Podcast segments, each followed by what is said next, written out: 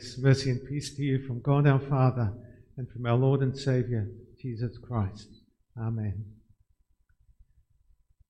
Yeah, we've been going through the book of Romans for several months now, and we're into Romans chapter 12, which is kind of uh, similar actually to what we heard last week. Uh, last week we had uh, Revelation, uh, Revelation, Romans chapter 12 started off with therefore, and when there's a therefore, you ask what it's there for. And it's there for, it's there for what has gone on before. Okay, so usually we say therefore means it's related to something that's, yeah, we've said or did or therefore.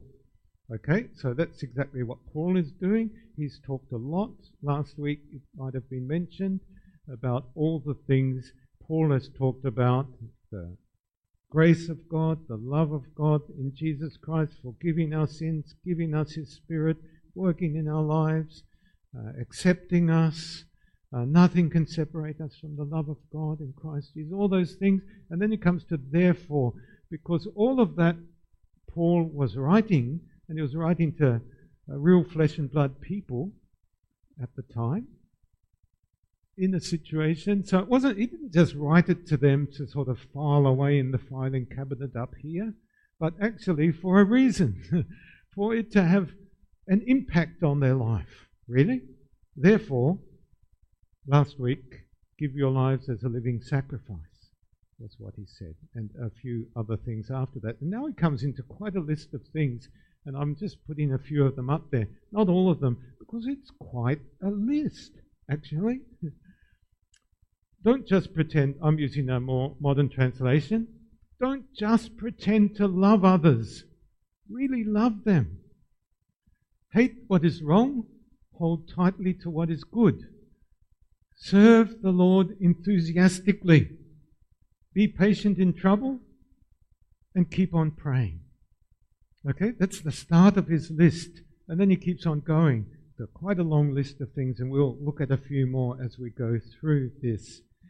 But um, it kind of feels like a long list, and, and you could feel exhausted thinking, do I have to do all those things?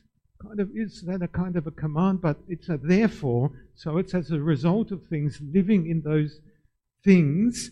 And but but nevertheless, let's let's say if we started with the first thing on that list and tried to do that on Monday, tomorrow.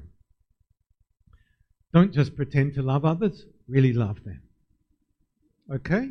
So you wouldn't just walk around and say, How are you going? and walk past people. Then you would really listen to them, hear about what's going on in their life, uh, actively and interactively uh, love them. And that would be quite a job to do on a Monday. And then go on to the next thing hate what is wrong. Tuesday. Wednesday, the next one, serve the Lord enthusiastically. Wednesday, uh, Wednesday, Thursday. And if you went through the whole list that Paul has got in the te- second reading we had today, uh, you'd fill the whole month just doing one thing a day, kind of thing. And so it seems a bit overwhelming. And Paul possibly wrote it to overwhelm us, but I don't think he wrote it to overwhelm us with, I've got this list of things to do, and if I do this list of things, then I'll build the better spiritual me from doing all of these things. I don't think it's there for that. I think Paul does want to overwhelm us, but I think he wants to overwhelm us to get a glimpse of what it means when we follow Jesus. When we following Jesus comes alive in our lives. And it's not just you, one person, it's us together in a community. This kind of life uh, becomes alive amongst us as people who follow Jesus. Um, and really, the list of things, even though it might seem overwhelming, are everyday kind of things. I'm linking it back again to last week when the picture for last week was this kind of uh, obscure monument in London. It's not the famous monuments in London. It was one that no one knows about, actually, and no tour buses go and see it. Was this hands yeah, together, and it it it uh, it memorialized kind of the self selfless sacrifice of a worker helping out another worker who was went down the well and was overcome by the gas and actually uh, died down there, and four of them died down there. Only one, which they tied a rope to, was able to be pulled out and um, survived it. But nevertheless, the thing was, it's very ordinary sort of a monument, not extraordinary. And I think very ordinary sort of things are done here, which I think Paul wants to tell us that these things can happen and do happen in the lives of Christians in their everyday life. And it's not just, let's do this on Sunday and be Christian on Sunday, that kind of thing. Everyday life and every day, filling our lives with living like this. Okay, I want to bring us back to Paul is actually writing to people who are Christians in Rome. And just imagine them there in that great city. I mean, it's a great city today, I suppose. I haven't been there, but some of you might have. With great monuments, arches, um, buildings, uh, sculptures, and great buildings.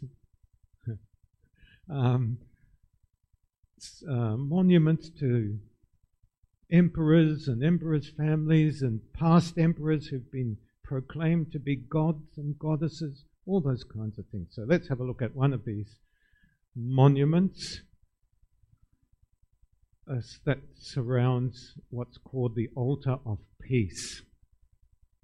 Okay, it was built maybe 13 years before Jesus was born, and about the time when Paul was writing this, it was you know, kind of said to the people, This is the glory of Rome. They, Nero had it stamped on coins, this altar of peace. It captured for people that we are this great place to be.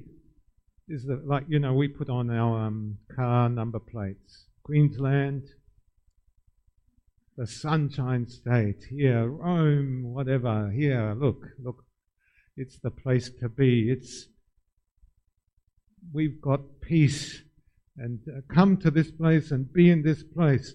Surrounding the altar was these uh, large frames, and and the, those adults there are life-sized.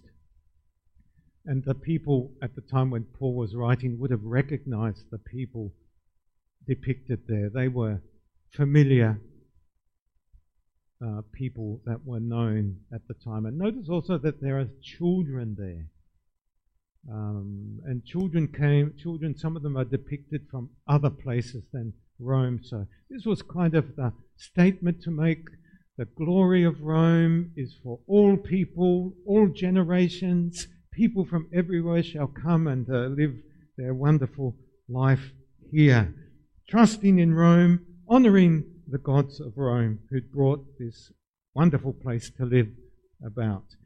Now imagine being a Christian living in Rome surrounded by these images. And um,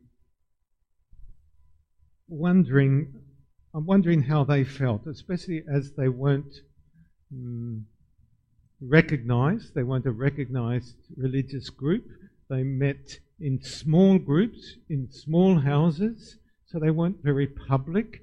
They didn't have any great monumental buildings or other things to show this is us here. I wonder how what they thought about God and God's power when they were surrounded by such uh, wonderful and powerful sights. For for these Christians, the Apostle Paul gives them a glimpse into the ways of God, I think. Paul doesn't talk about anything aggressive or powerful.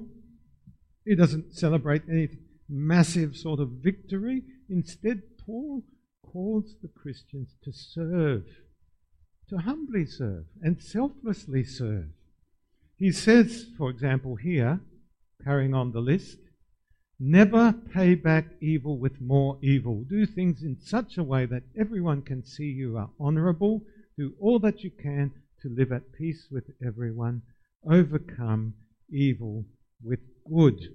And I think Paul is really highlighting there uh, the one who does that, who epitomizes that really, that's Christ himself.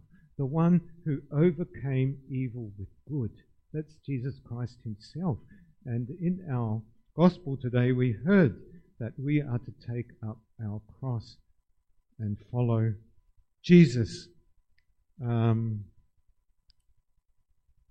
that's what we heard in the gospel. Whoever wants to be my disciple must deny themselves, take up their cross, and follow me. We've heard those words before. What does it mean to take up our cross and follow Jesus? I think Paul is giving a, us a glimpse of this in what he's saying here. As I've said before, notice the time, type of things that Paul celebrates. I think they are fairly unnoticeable, not sort of outstanding to the world sort of things that he's listed. Once again, things like this love each other with genuine affection. Um, I think Christians in the end did get noticed for this, but it could be very well, it could very well go unnoticed. And it's not about making a scene about it and say, hey, everybody, look at me, loving genuinely this person. That's not the way Christ, Paul is encouraging Christians to be. Um, when God's people in need, be ready to help them. Always be eager to practice hospitality. Don't be too proud to enjoy the company of ordinary people. And don't think you know it all. If your enemies are hungry, feed them. If they are thirsty, give them something to drink. Look at that. Love your enemies is in the list of things to do. That's quite shocking, I think. Maybe kill your enemies might have been the thing the Romans might have said. At least um, control them. The Romans carved figures into marble and made them into gods, and monuments all over the place. What are the monuments of God's, God's kingdom, do you think?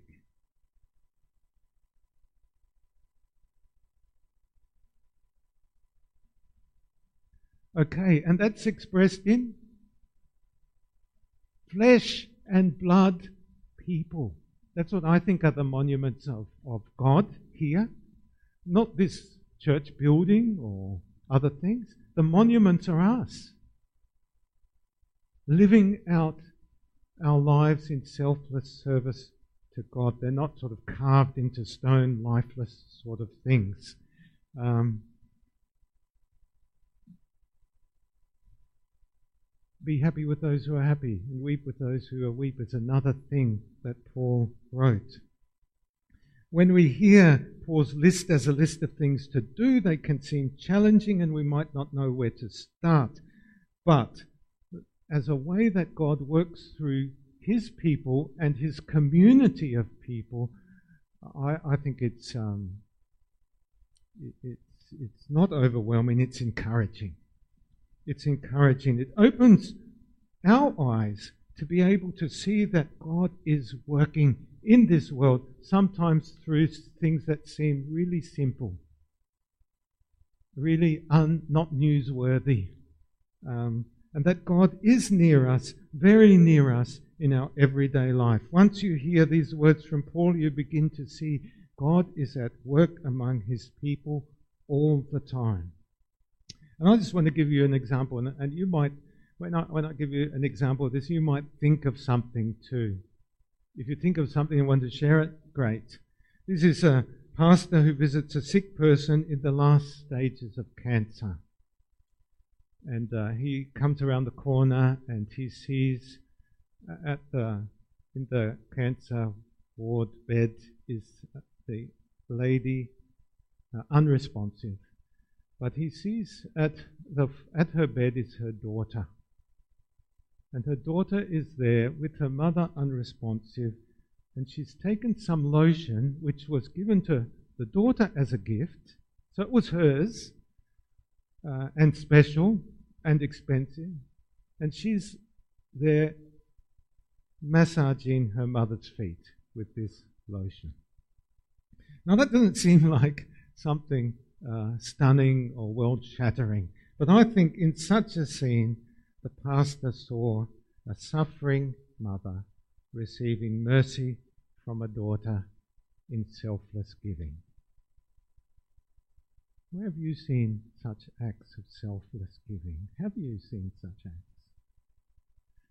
And what about you performing such acts of selfless giving?